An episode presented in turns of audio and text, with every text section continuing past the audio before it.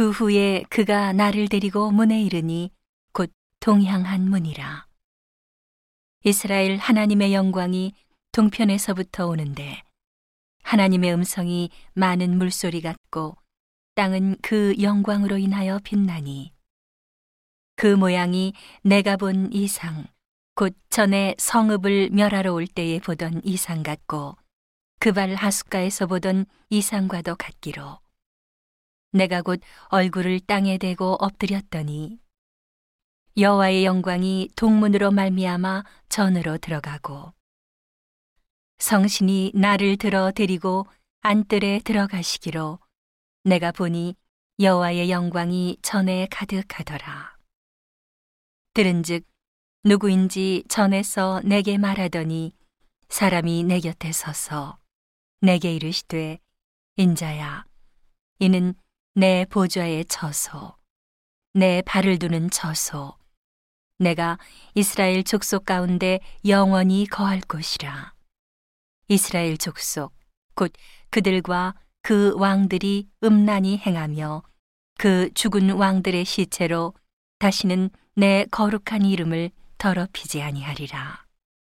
그들이 그 문지방을 내 문지방 곁에 두며 그 문설주를 내 문설주 곁에 두어서 그들과 나 사이에 겨우 한 담이 막히게 하였고 또 그 행하는 가증한 일로 내 거룩한 이름을 더럽혔으므로 내가 노하여 멸하였거니와 이제는 그들이 그 음란과 그 왕들의 시체를 내게서 멀리 제하여 버려야 할 것이라. 그리하면 내가 영원토록 그들의 가운데 거하리라. 인자야, 너는 이 전을 이스라엘 족속에게 보여서 그들로 자기의 죄악을 부끄러워하고 그 형상을 측량하게 하라.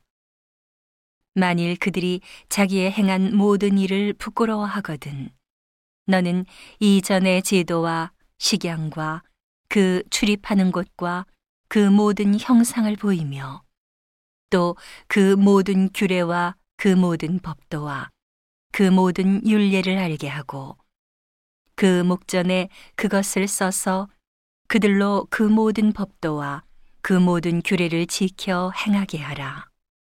전의 법은 이러하니라. 산 꼭대기 지점의 주인은 지극히 거룩하리라. 전의 법은 이러하니라. 재단의 척수는 이러하니라. 한 자는 팔꿈치에서부터 손가락에 이르고 한 손바닥 넓이가 더한 것이라. 재단 밑받침의 고가 일척이요. 그 사면 가장자리의 광이 일척이며 그 가으로 둘린 턱의 광이 한 뼘이니 이는 재단 밑받침이요 이 땅에 닿은 밑받침 면에서 아래층의 고가 이척이요 그 가장자리의 광이 일척이며 이 아래층 면에서 이층의 고가 사척이요 그 가장자리의 광이 일척이며 그 번제단 위층의 고가 사척이며 그 번제하는 바닥에서 솟은 뿔이 넷이며 그 번제하는 바닥의 장이 12척이요. 광이 12척이니 네모 반듯하고 그 아래층의 장이 14척이요. 광이 14척이니 네모 반듯하고 그 밑받침에 둘린 턱의 광이 반척이며 그 가장자리의 광이 1척이니라. 그 층계는 동을 향하게 할지니라. 그가 내게 이르시되 인자야 나 주 여호와가 말하노라 이 제단을 만드는 날에 그 위에 번제를 드리며 피를 뿌리는 규례가 이러하니라. 나 주 여호와가 말하노라. 나를 가까이 하여 내게 수종드는 사독의 자손 레위 사람 제사장에게 너는 어린 수송아지 하나를 주어 속죄 제물을 삼되 내가 그 피를 취하여 재단의 네 뿔과 아래층 네 모퉁이와 사면 가장자리에 발라 속죄하여 재단을 정결케 하고 그 속죄 제물의 수송아지를 취하여 전에 정한 처소 곧 성소 밖에서 불사를 지며 다음 날에는 흠 없는 수염소 하나로 속죄 제물을 삼아들여서 그 제단을 정결케 하기를 수송아지로 정결케 함과 같이 하고 정결케 하기를 마친 후에는 흠 없는 수송아지 하나와 때 가운데서 흠없는 수양 하나를 들이되 나 여호와 앞에 받들어다가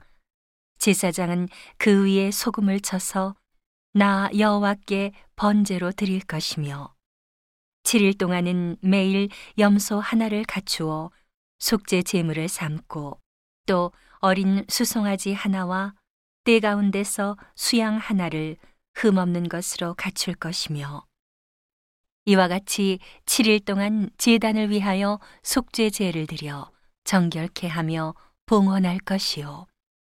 이 모든 날이 찬 후 제 8일에와 그 다음에는 제사장이 제단 위에서 너희 번제와 감사제를 드릴 것이라. 그리하면 내가 너희를 즐겁게 받으리라. 나 주 여호와의 말이니라 하시더라